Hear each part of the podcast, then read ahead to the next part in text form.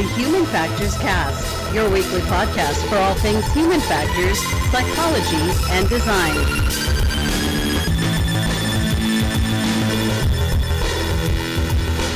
Hello, everybody. Welcome back to our HFES 2018 coverage. My name is Nick Rome. I'm joined by Blake Arnsdorf, and we got an all star panel here. We have doctors Gabriella Hancock and also Dr. Ellen Bass. Welcome to the show. Gabby, we just talked to you, so uh, hopefully our listeners just listen to that, and Hello again. we're just coming through. Ellen, welcome to the show. Thank you. I'm honored to be here. So we today are going to be talking about the women's leadership in HFE panel. This is the past, present, and future, right? So kind of looking at all walks of this. Um, and I personally have a lot of questions because Blake and I were unfortunate enough not to be able to go to this. So I think you know for our listeners, this will be a really great opportunity for them to kind of hear what this is about, and then also you know we'll just we'll talk about it, and it'll be it'll be a great time. so first off, I want to I want to see sort of what your um, what experience you have and and sort of uh, sort of what your role is in the organization. I know Gabby, you're the chair of the session, and then Ellen, you are a participant, right? That's correct. I, there were five panelists, so I was 20% of the panelists. Excellent. So we got we got uh, twenty percent of the panelists here. We're good to go. so could you just tell us briefly about your research? Gabby, we'll start with you. Sure. Um, I uh, direct the Stress and Technology Applied Research Laboratory at Cal State Long Beach. Go Beach. Go Beach, indeed. Yes. And I um, concentrate on human performance under stress and workload, as well as individual differences in motivation when it comes to human technology interaction. Excellent. And Ellen, how about you? I direct the Human System Evaluation and Analysis Lab. We call it HCL. And I'm interested in operational concept development. So, what's the big picture in complex systems? And developing methods to ensure that in uh, safety critical systems they're both safe and effective and usable. Excellent. So, can you tell us just about the panel in general? Can you kind of give us, uh, well, what is it, first of all? Absolutely. So um, it's part of a uh, larger effort that I'll speak a bit more about uh, later on in the podcast. Spoiler alert. But um, it was a concentrated effort to sort of get a panel of role models together of some of the absolute trailblazers and incredible success stories of women leaders in the field and to get their perspective on some of the major challenges facing the um, uh, development of women leaders in HFE uh, and to get particular successful strategies for how they've navigated those waters and impart those successful strategies to the next generation. It seems like a fairly obvious question, but why is women leadership important? Excellent. Because we are growing in the field. We're half the field and hopefully more in the future. And we face, just as men face unique challenges in that uh, progression and development, so too do women. And we want to see uh, more representation of uh, women in the organization and within HFES because, uh, like some other STEM or STEAM disciplines, uh, there's still a little bit of a divide between the number of women who are coming into the field and are qualified and versus those that are represented in leadership positions. And it's getting better, it is. But uh, we'd like to help that along in a more organized fashion. Yeah, that's great. Ellen, do you have anything to add to that? Yeah, so as uh, boys and girls are raised, there there are definitely differences in how culture affects them. One of the things that we notice about girls and as they grow into women is that women don't always understand the importance of the network. And having a network of leaders helping the next generation of leaders is a very nice way to move the needle that Gabby was talking about. Uh, in in many cases, you might see that uh, boys might be part of a, a football team, and so they're they're understanding like their sense of the group. Well, those types of groups also work in professional settings, and so getting the senior women who've had those experiences help the younger women think about what experiences they may want to go after is really very helpful. And the other issue is I would like to point out that there there has always been um, some mid-level leaders, uh, for example, you know, Gabby herself. But we would also like to see leaders at all levels. And it's not just the human factors and ergonomics area where having female leaders is an issue. It's, you know, we could see it in politics, we can see it in corporations, we could see it in um, presidents of societies, we can see it in all different disciplines. Uh, but we have the opportunity here to really make a difference. That's wonderful. Uh, like, you looked like you were. Yeah. So, Gabby, you talked a little bit about like that the panel kind of focused on some of the challenges, but also success stories and strategies. Could you touch a little on each one of those? Absolutely. And I can, um, I will let uh, Ellen speak to her success story because she's sitting right here, but I'll take the onus to talk about the other panelists who aren't uh, represented here. We also had Nancy Cooke on our panel, immediate past president of the society what a wonderful example for everyone because she has had an amazing career and is such a wonderful role model and leader in the field. We had uh, Haydee Cuevas, who is uh, essentially her name could be a synonym for mentoring and student success. She is just devoted to helping all students develop both personally and professionally. And she wants those whose goal is to be a leader of the field, she wants to foster that to the best of her ability. And I know that she succeeds, for I am one of her success stories. Uh, we also had Valerie Gawron, who's an engineer at the MITRE Corporation, who has just been on so many advisory boards for research over decades for numerous different organizations and a lot of military sources. So, just a wonderful reference for navigating those particular operational contexts. And finally, we had Nancy Larson, who was in industry for a number of years. She also has her own consulting firm and is a uh, lecturer at the University of Minnesota. So we had a wonderful diversity in terms of if your goal is industry, here's someone you can look up to. If your goal is government, here's someone you can look up to. If your goal is academia, here's someone you can look up to. And all sorts of diverse training as well. So they could speak to the opportunities, they could speak to the particular education and experience that it takes. Ellen, uh, Gabby mentioned that you had a success story. Curious to hear what that is. Well, I just want to give a little background. Sure. So after I graduated college, I worked for IBM Federal Systems Division for about 10 years.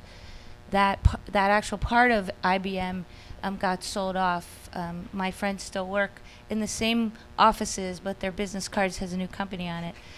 Um, but after I worked uh, for a large company for 10 years, I wanted to go back and pursue a PhD. And then at the same time, I was working for a small business. And so for six years, I worked for Search Technology. And then I completed my PhD. And then I thought, well, I want to really try academia, which was a completely different move for me.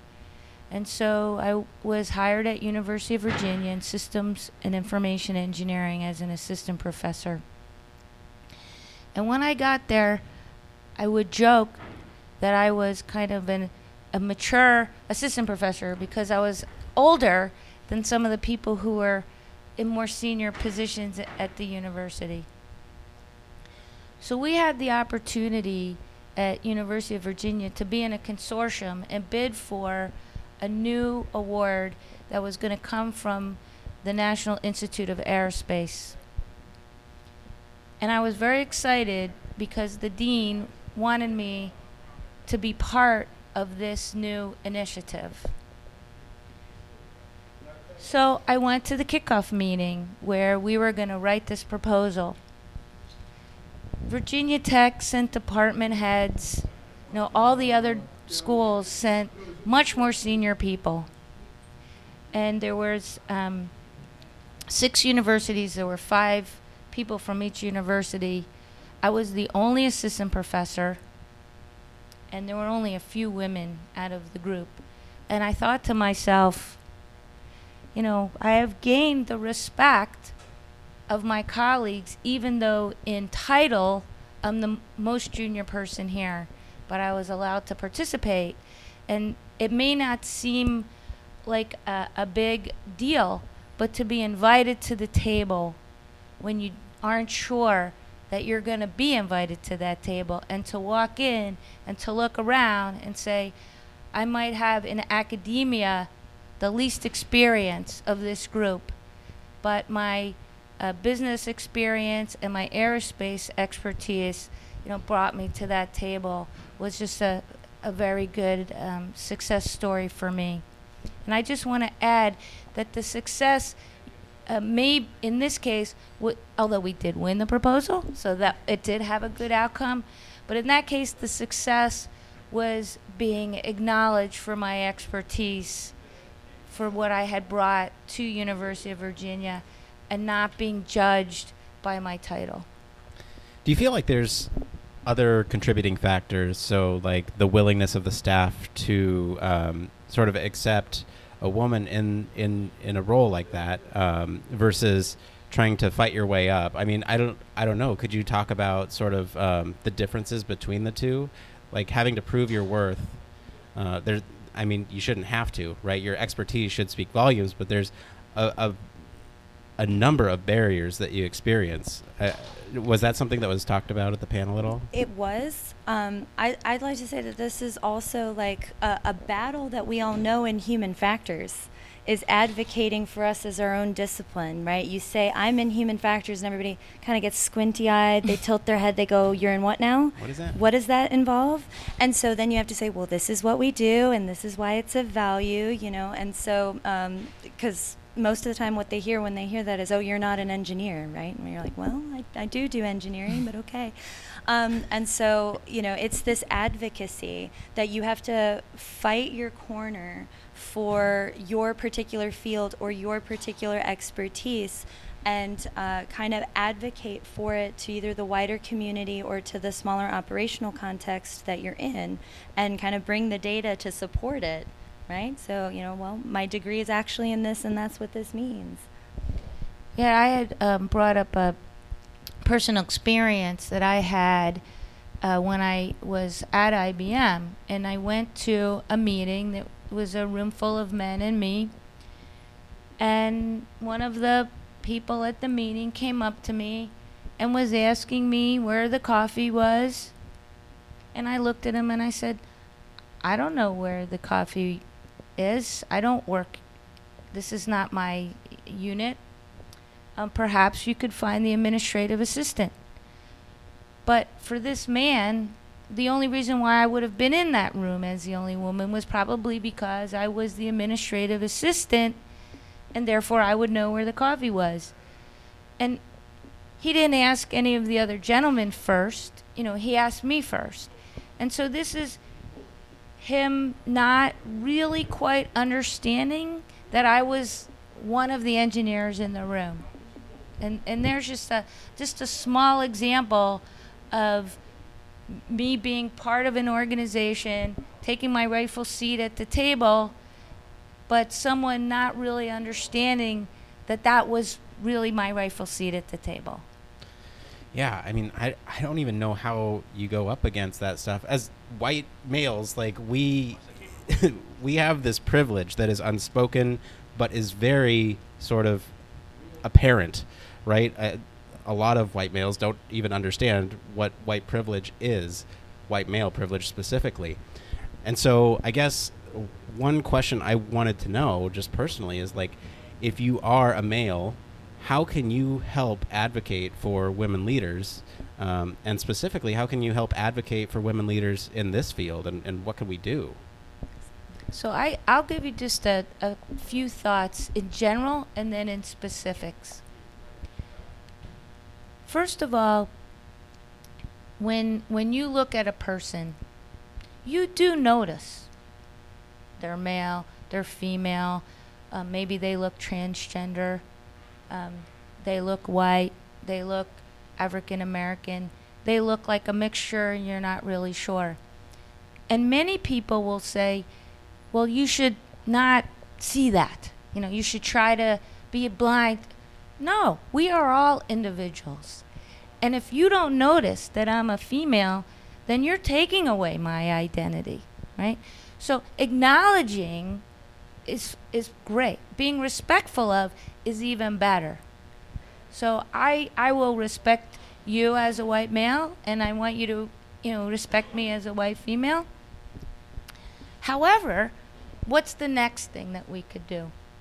Well, one thing is to think about your implicit bias. So the gentleman that I talked about in the IBM story, you know, it wouldn't imagine that I was the same as him. Right? He just had this implicit bias in his head. To say that we shouldn't have implicit bias, I think is also not appropriate. How how can you tell people don't have implicit bias?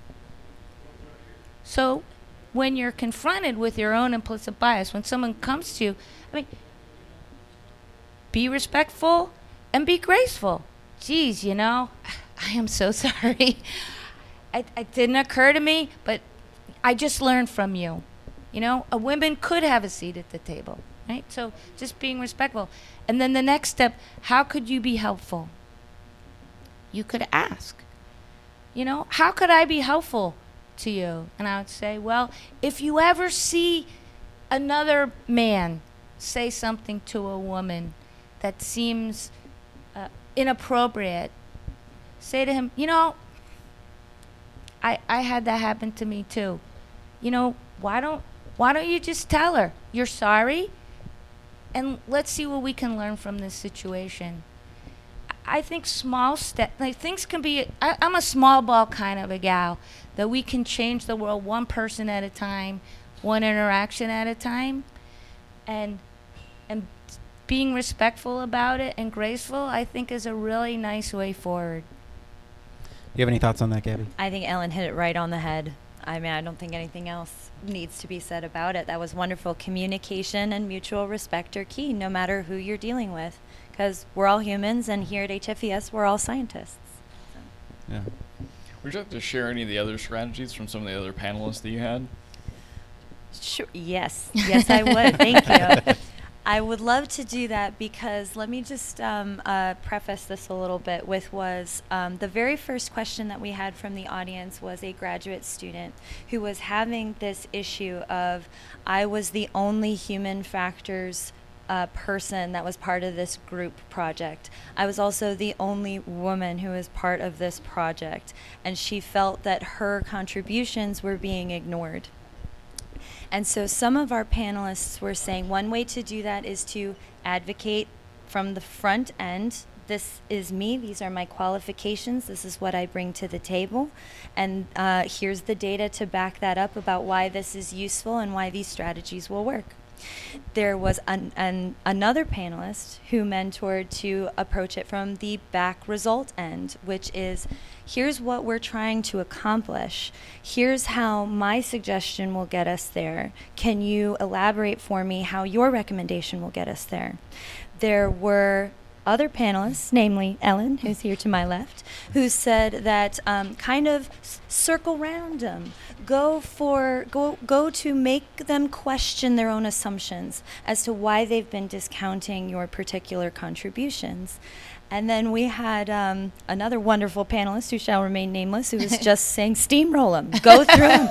Go, go for the alpha male. Go for the jugular. You know, um, and and just be very confrontational about it because sometimes that's how males interact with each other, and if they respond to that, then that's a strategy you should adopt. So I think that was a wonderful um, summary of the panel in a nutshell, which was here's all our diverse training, here's all of our diverse interests and our diverse experiences. Here are the strategies that have worked for us. So here are five different ways to approach this problem. You go with whichever one you are comfortable with, and we'll be here with more options if that doesn't work for you.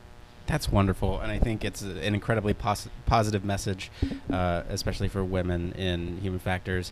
So let's say um, i- that is there any way that our listeners can get involved if this is something that they want to, if they want to do?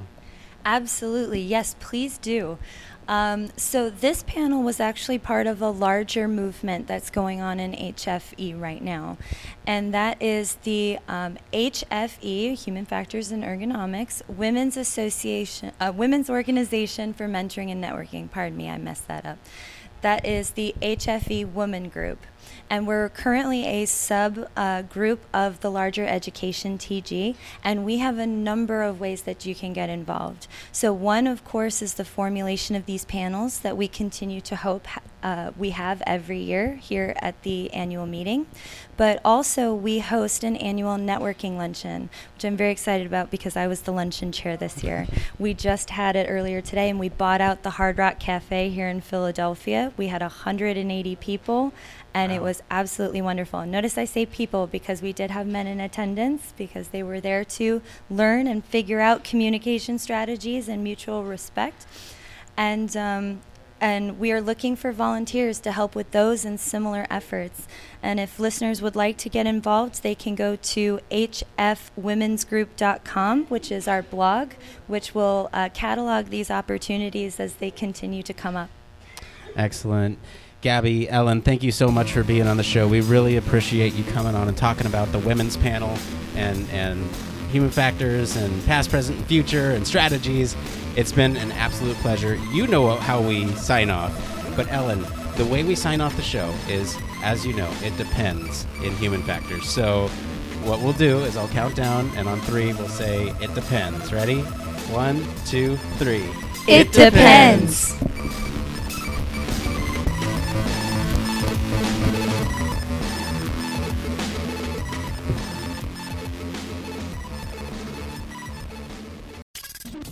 Spacecraft, railway locomotives, nuclear submarines, healthcare, jet aircraft, these are all examples of highly technical systems and organisations, and all have one particular thing in common. They all involve humans. Humans who want to do amazing things and are using technology to achieve them. They all have something else in common. They have amazing people ensuring that the users who are involved can do what they need to do, are safe when they do so, and have the optimum user experience. These people are human factors practitioners, and on 1202, the Human Factors podcast, they talk to me, Barry Kirby, about what they do, sharing their career paths, highlighting their ideas and best practices, and fundamentally raising awareness of our discipline. Find us on 1202podcast.com, on social media, and on your favourite podcast directory, because it's more than just common sense.